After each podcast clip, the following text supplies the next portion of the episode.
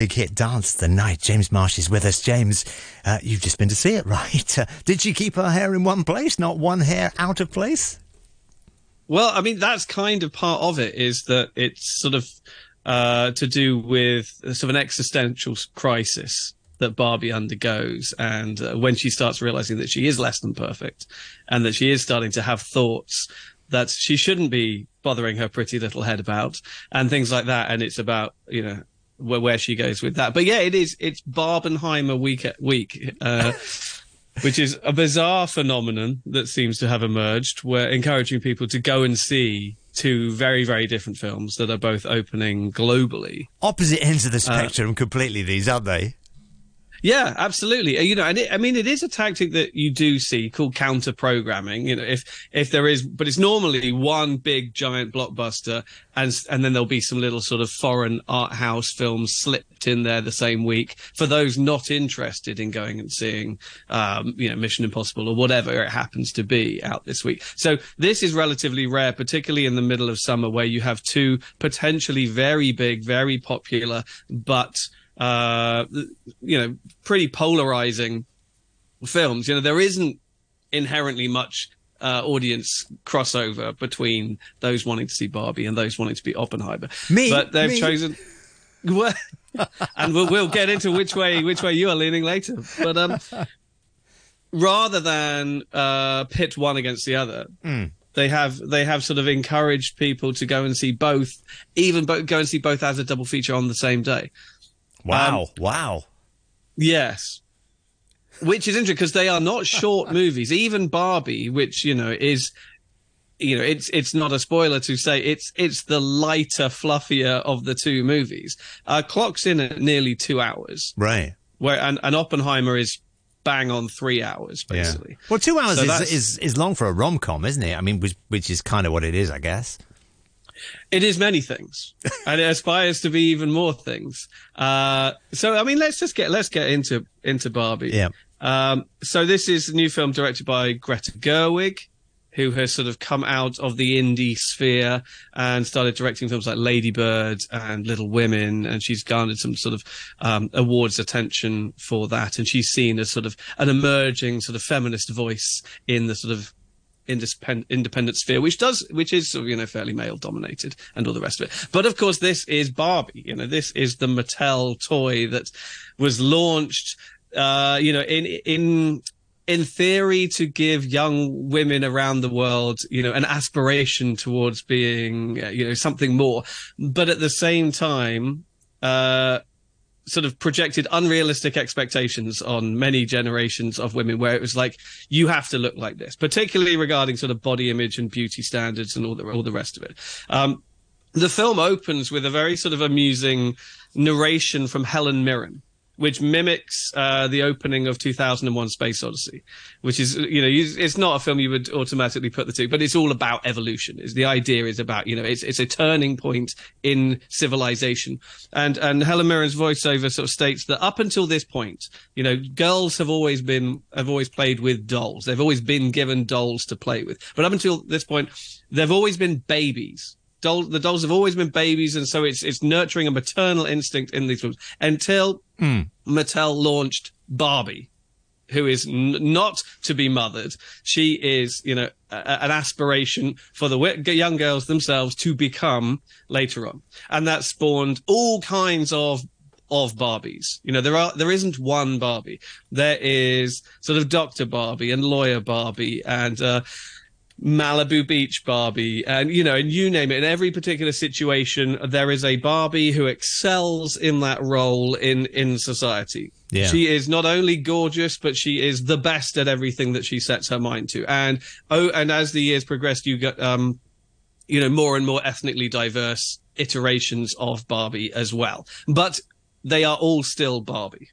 And this is the world that the film then sort of presents to us. That Barbie Land it, it, at least in the mind of all the Barbies, is a very real place. So Barbie, you know, as as played by uh, Margot Robbie, she wakes up in her Barbie dream house, which is exactly an exact replica of the the toy of Barbie dream house. So it's not it's not a real house. It's a sort of flimsy plastic structure with no walls and um, you know no real working um, utensils or, or anything like that.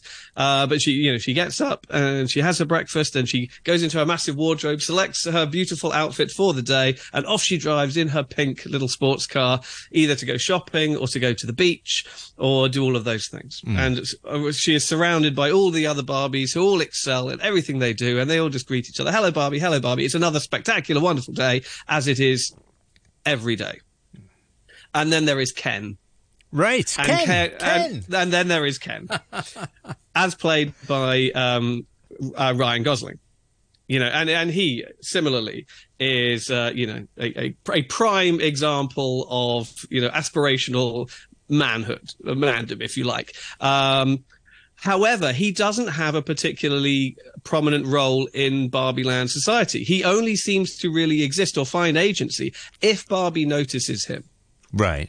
And there and there is a kind of running joke, and obviously there are as many Kens as there are Barbies, and they are as ethnically diverse and what have you as well. So you have Simu Liu from uh, Shang Chi as one of the Barbies. Uh, you have um, oh, what's the chap's name?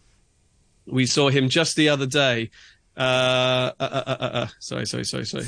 he is Kingsley Ben-Adir as as another as another Barbie. Right. Even even uh, you know, well, I won't spoil some because there are some there are plenty of plenty of cameos. It's pretty stacked cast, and there are lots of people popping up. So suffice to say that you know Ken really only has agency when he um when he is noticed by Barbie. He doesn't really have a job.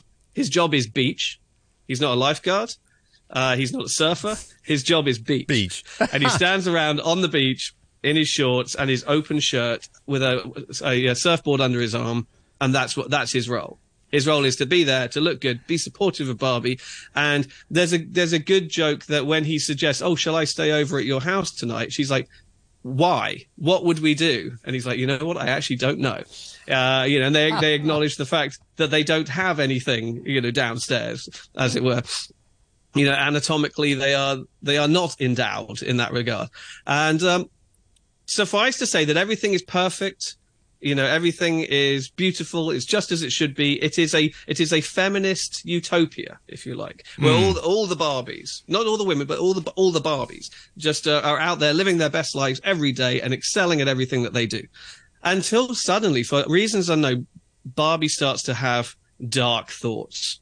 She suddenly out of nowhere starts to contemplate. She's like hey have you ever thought about death and that sort of rocks rocks Barbie Land.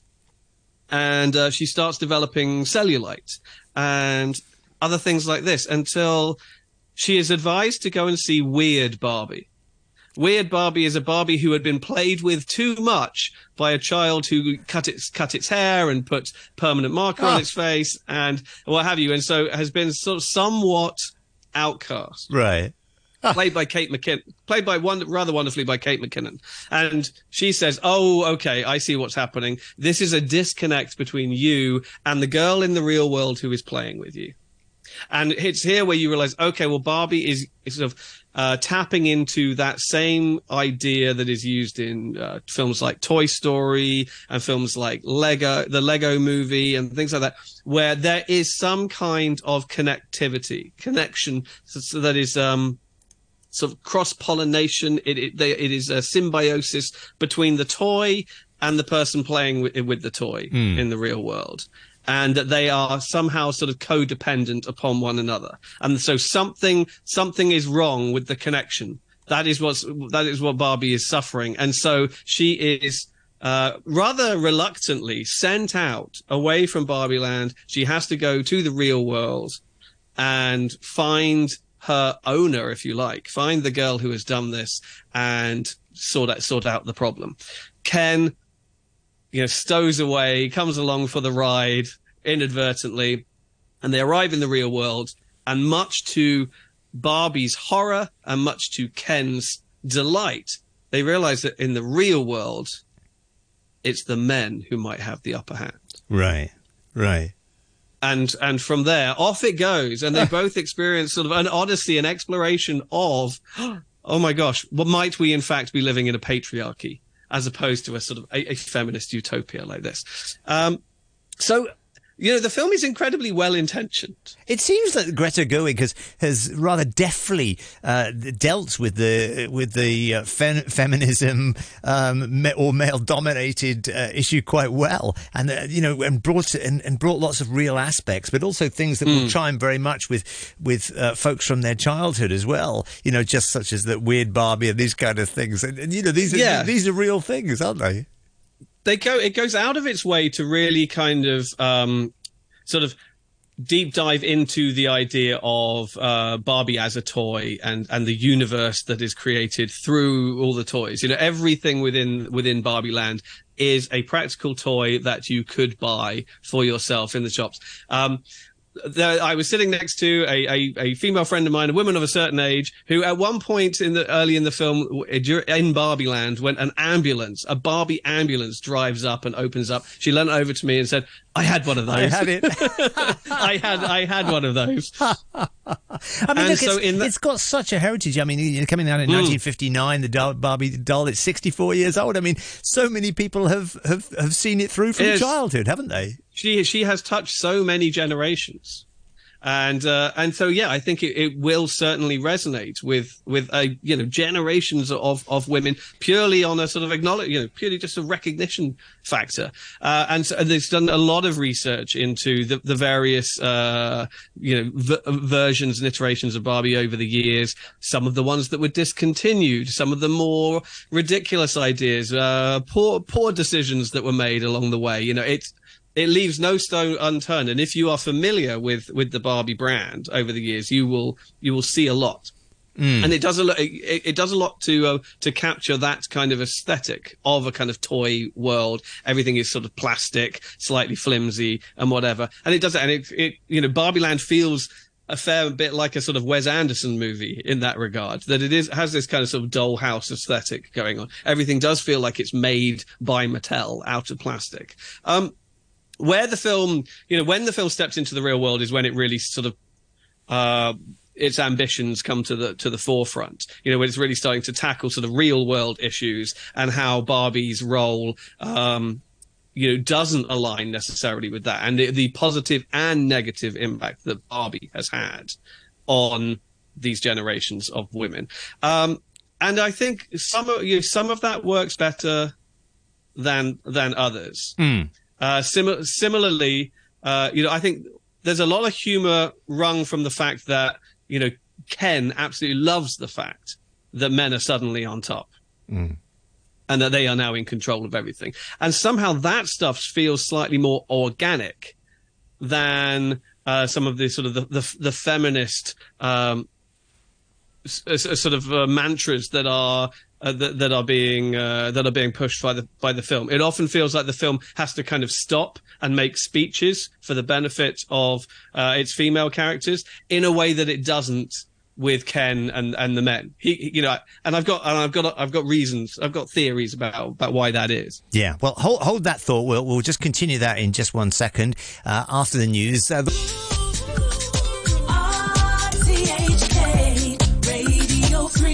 It's Friday lunchtime, and that means it is movies with James Marsh. And uh, James is uh, reviewing uh, Barbie, starring uh, Margot Robbie and uh, Ryan Gosling. And uh, we were on the brink of you giving us some reasons, James. Go for it. yeah. So basically, what happens is that the um, I think all the jokes at the expense of the patriarchy, where you know where Ken is you know amazed at, to discover that that men are in charge and embraces it wholeheartedly and brings it back to Barbie Land. They seem to actually land far better than than a lot of the um, the, the, the, the, issues that are being pushed by, by Barbie and the other female characters. And I feel that it's, it's because it's, it's an easy target, I think. And I think the filmmakers don't really care what the response is from the men because it's difficult for them to deny it, any of it. And so uh, it's an opportunity to make a lot of jokes at the expense of the patriarchy, at the expense of just men in general, and the and sort of ma- toxic masculinity and all and all of this kind of stuff. You know, men's rights activists, all this ridiculous stuff, and they don't care what the response is because the only people who are going to get upset or try and deny any of this are exactly the people that they're uh, they're teasing anyway. So it sounds I like they, they found they, a found a quite a nice balance then. They have, but it, it, my problem with it is that it felt that some of the pontificating on behalf of women in the film, uh, which obviously is where the film is going, you know, to try and talk about sort of being more even-handed, giving women, you know, more more of a chance in just in society. You know, they're held to such high standards in every aspect of their life, and all of this kind of stuff, held to impossible standards that Barbie is partly responsible for propagating. Um, the film kind of has to ground, ground to a halt in order for the characters to sort of make these long speeches. And I feel that it's because they care so deeply about these issues that they've actually they're being incredibly sort of m- careful and meticulous about how these are worded. You know, they're very careful. They don't want to sort of offend anybody. They want to make sure that they make every point as perf- carefully as they can. Uh, and it feels like these are the bits that have been sort of rewritten, rewritten, and reworked over and over again to get them just right. Too laboured? Um, and so it feels a little bit it does feel a little bit labored. And when the film is as long as it is it does feel like it, it's kind of a little bit a, little bit baggy. It kind of is spinning its wheels a little bit. No one is going to deny or, or um, you know, argue with the message of this movie. You know it's as i said it's incredibly well intentioned and and well articulated but it just feels like i think if they had been uh, if they had reined it in a little bit, just time wise, uh, it would have sort of landed more strongly. I think. I think when given sort of free reign, as it feels, it feels like they've had you know. The, the, the keys to the kingdom to, to make exactly the film that they want to make. It feels a little bit unwieldy, a little bit bloated, a little bit repetitive towards the end. And I feel that all that does is sort of dilute the message ever so slightly. So but, by the end, mm. you're like, okay, we've had we've we've had quite enough of this. Thank you very much. And that's not obviously because I'm a man and I feel persecuted or anything like that. I think, as I said, I think the stuff that that rips into the men is the best stuff in it. I think it's hilarious. Right. Uh, but I think when it's trying to make a serious point, it, it does feel just a little bit more cautious than than at, at, other times. And you know, rightly so. It's a serious issue, but it fe- but again, it feels like it, it, it, has to almost step out of the lane of the rest of the movie in those moments, and that's and that's a shame that it doesn't feel quite as organic as perhaps it could. But overall, it sounds like the from a story and a content and a uh, you know overall perspective, it's an attractive movie.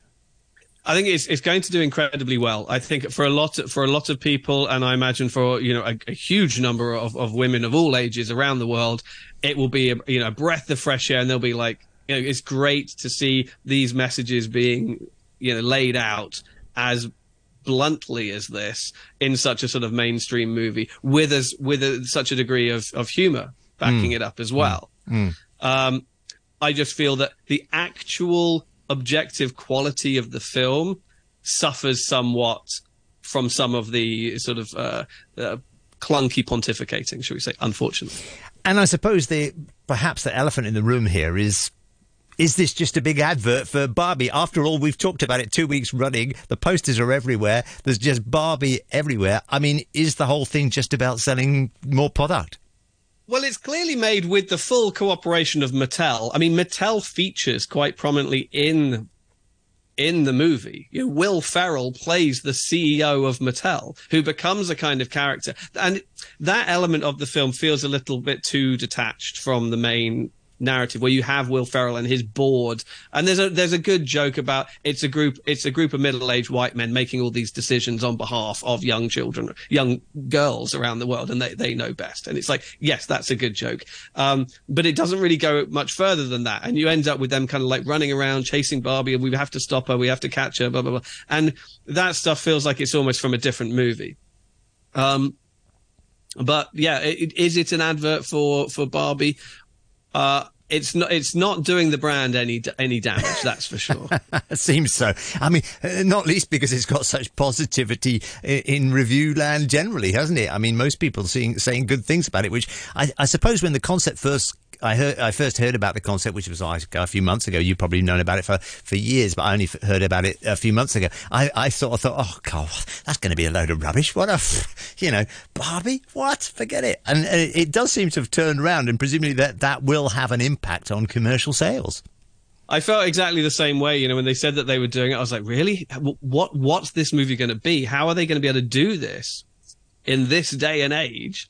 You know, uh, in the climate in which we live right now in in a way uh, that's going to make sense. And then when the trailers started arriving, you're like, oh, okay, this is the tone that they're going for. You know, they are really that, you know, fully acknowledging the good and bad that that Barbie has done over the years, uh, and and and embracing sort of gender, you know, gender roles, exploring gender roles, and all the rest of it. And I think, you know, so I've, I think it's in that regard, it's done more than I think anybody could have possibly foreseen the movie yeah. even attempting to to do. Do you know? I think the funny the funny thing about the whole of this is, you know, this is in in perhaps in in in the past it's been considered a lightweight toy, you know, some small thing. And here we are. Mm. We spent 20, 25 minutes analysing it in great detail. Suddenly, Barbie. I mean, would you have thought that it no. would have been. Well, this.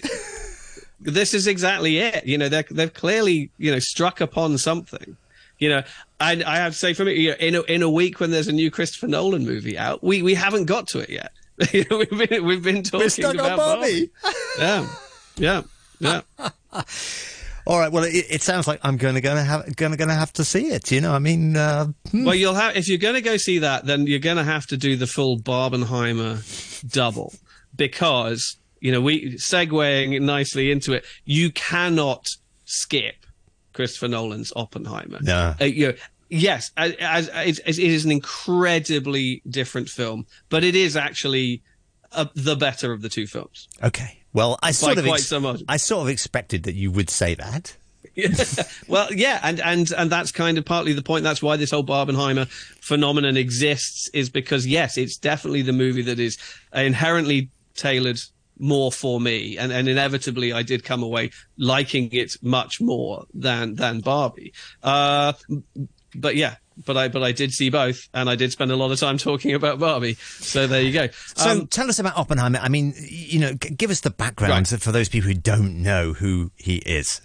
Okay, so J. Robert Oppenheimer uh, was called sort of the father of the sort of the, the atomic age. He was he, he, was a very complicated character. He was essentially a, a, physicist, a theoretical physicist who was at the heart of the development of the atom bomb which was obviously dropped on uh, Hiroshima and Nagasaki to end World War II. Um, he was a very complicated character, not least because um, he was Jewish, born to German parents in New York, uh, grew up aligned with many communists. You know, he had sort of communist um, affiliations, if never joining the party specifically himself. So when World War II began and the US realized that they were years behind the Germans uh, in uh, a, a, the, the, development of uh, nuclear weapons, they scrambled to find scientists from uh, from wherever they could, which mainly meant Europe, which immediately raised questions about their loyalties, even though they brought them all to America and they're making them work for the Americans.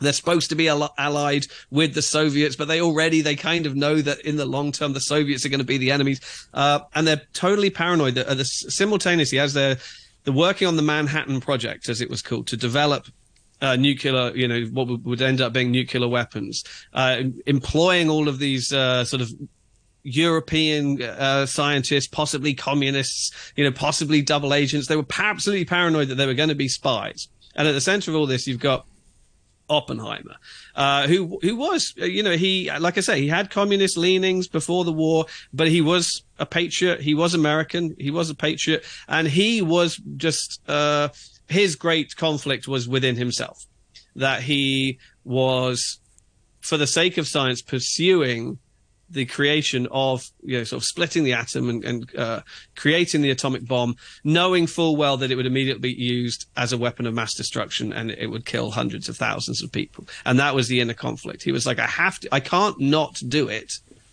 but as soon as I've done it, it will be used for uh, for horrible purposes. There seems to there seems to be almost a, a parallel here between the uh, development of um, the nuclear bomb and the development of AI, lest I say it. Yeah, that's that's very interesting, actually. And actually, there's a mantra throughout the film, which is um, because because it's it's the question mark hanging over the whole uh, experiment as they build up enough sort of uh, uranium and plutonium, and they develop exactly how they're going to do this. They they realize that they're basically going to be bouncing sort of neutrons off uh, off electrons or sorry off or other other atoms, and it would cause a chain reaction where more and more you know neutrons will will then sort of collide with other atoms and collide with other atoms, collide with at- other atoms, and that will create the explosion. But will it, will they be able to contain that explosion, or will it possibly just cause a chain reaction that destroys the entire world? And there's a mantra throughout the film that's like, are we about are we basically going to destroy the world by creating this and trig- and triggering this? Uh, and as it turns out, you know, in one way or another, they, they may actually be right. You know, not as literally as perhaps they had feared, but you know, it has led them down a path that uh, of which there is possibly no return. The idea was that it was going to be used as a deterrent, where it would never be used, and that um, they would collaborate. You know, Oppenheimer wanted them to collaborate internationally to share their information, to show the enemy that this is incredibly dangerous and shouldn't be used, so that but instead the opposite obviously happened and you ended up in a full-blown um, arms race after the war now, the film, being a Christopher Nolan film, the film isn't told in chronological order. There are kind of a couple of different sort of uh, timelines being followed simultaneously. There is, um, oh goodness, on the on the one, yeah, yeah, just to make it even more, um, co- you know, complicated. Mm. Uh, there are the the hearings. Um, so in 1954 when uh, Oppenheimer's security clearance came up for renewal, there was a, a, a, sort of a board was assembled, and he was essentially sort of put put on trial, if you like, or there were hearings to determine once and for all whether he had been leaking, because uh, they they realized somebody on the Manhattan Project at Los Alamos in New Mexico desert, where he was working during the war, somebody had been leaking secrets to uh, to the other side, uh, and so he's essentially sort of put on trial by a kangaroo court to determine whether or not he was responsible for this. So that is one of the framing devices, and we see a lot of what led up to that in flashback from his recollections. There is also another event taking place uh, a few years later in 1959, which is the um, confirmation hearings of Lewis Strauss, who was the head of the Atomic Energy Committee. Uh, he was sort of one, a one-time contemporary of Oppenheimer's, uh, who was supposed to sort of bring him in, uh, but then sort of they became sort of antagonistic towards one another eventually. And if you know your history, then you know how their relationship sort of panned out. Uh, and so you have these three different timelines. You have the two different hearings. One one is shot in black and white. The other is shot in sort of very grainy, uh, deliberately grainy color. And then all the sort of flashbacks to Oppenheimer's sort of life and the experiments and the build up to the creation and the Trinity test and and all the rest of it uh, is all shot in big, huge IMAX camera, full scope, whatever. So there are visual signifiers along the way. Okay. In terms of which which storyline you are you are currently following. There is of course a huge ensemble cast. Lewis Strauss is played by uh, Robert Downey Jr. Oppenheimer himself is played by Cillian Murphy. Emily Blunt is his wife Kitty. Uh, uh, what, what's her name? What's her name? What's her name? What's her name? Uh, Florence. Um, Florence, thank you. Florence Pugh as his former girlfriend, who might be a communist spy, as well. Matt Damon as Leslie Groves, who was the commanding officer of the you know, military commanding officer overseeing the whole thing, who actually brings a degree of levity and humor to the proceedings in what might otherwise be so serious that it might buckle under the weight of its own sense of impending doom and importance. Um, it's obviously beautifully shot, beautifully edited. So you've got these three different sort of timelines weaving in and out uh, to a degree that it actually reminded me a lot of sort of Oliver Stone's movies like JFK and Nixon. You know, sure. when there's there's so much kind of history and politics and science, and, and then the, the, the personal struggles of these different characters and their interactions, all going on simultaneously, all through the recollections, each other's recollections from many many years later. Uh, so you're seeing different incarnations of the same character. You're seeing them in make in heavy aging makeup, without heavy aging makeup. So it could become incredibly uh, complicated. But what is actually quite masterfully done is how coherent the whole thing is. Right. You know, and I'm I'm no physicist. You know, I did a bit at school, but the science is incredibly well explained. Probably over-explained in a way that physicists wouldn't wouldn't talk to each other. But that's movies for you. But as an audience, but member, that's good, right? Feel, that's good for us. That is good. You never feel lost at sea with what is going on. You never feel overburdened, uh, you know, by a, you know the the the the information. You know, you never feel like you're being talked down to, but you never feel like they're talking over your head either. It's an incredibly deft balance of these things, uh, and most importantly, Nolan manages to keep the film riveting and entertaining and thrilling and building to, you know, climaxes that you didn't really foresee as being the climax. You thought, okay, we're building towards them testing the bomb and then unleashing the bomb. Right. That's not where the film, that's not where the film's going. You know, about half, two thirds of the way through, they do the test and you're like, well, now what? And then, and then you realize that the film is actually building towards a very different kind of climax, Okay. different kind of conclusion which um which certainly delivers as a as a kind of traditional uh, blockbuster thriller entertainment would. And um so i was i knew i was going to like it to one degree or another. Just going it's just my kind of movie anyway. But i was it, I, it went it went over my expectations in regards to just how accessible it was, how engaging it was, how thrilling it was. I felt that I was going to have to bring a lot to to the screening myself, and that I would have to sort of commit a lot. And you know, you you do you have to pay attention. You know, and and it's a big. You know, it is weighty topics. It is, you know, a lot of characters, and it is serious stuff but it is told with a with a deftness of touch that makes it incredibly sort of easy to follow, accessible, and entertaining. And for that, I was very grateful and impressed. I mean, and it's and it sounds it. Um, uh, so, I, so I guess the big question then is: Do you see Barbie first and then Oppenheimer, mm. or you know, sort of light to dark, perhaps, or do you see Oppenheimer first and then a bit of fizz after with Barbie?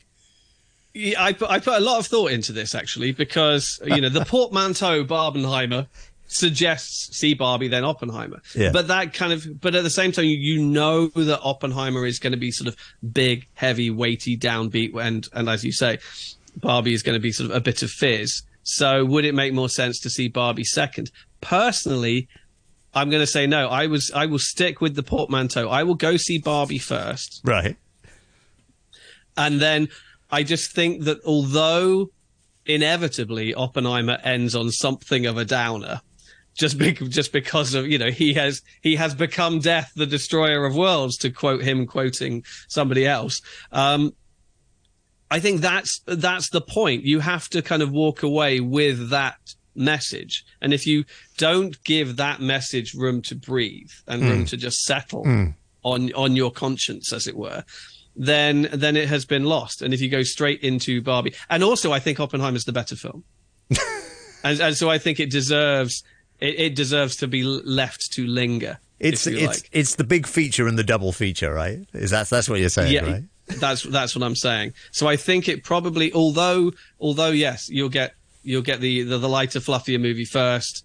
The and and then go into like the main course. I think that's I think that is the way to do it, and I think that will be the most rewarding. Sounds like you've uh, scheduled my weekend uh, for me. If I can get tickets, that uh, seems like the way it's going to go. Um, and uh, you know, I think uh, what a what a power packed double feature we've got in the middle of the summer, as you say, quite a quite an unusual thing. So I. It, it is. It's, yeah, it's a very strange, very unique situation. And the fact that they are kind of being sort of mutually supportive of one another. You know, they're saying, yes, watch, don't just watch us, watch both.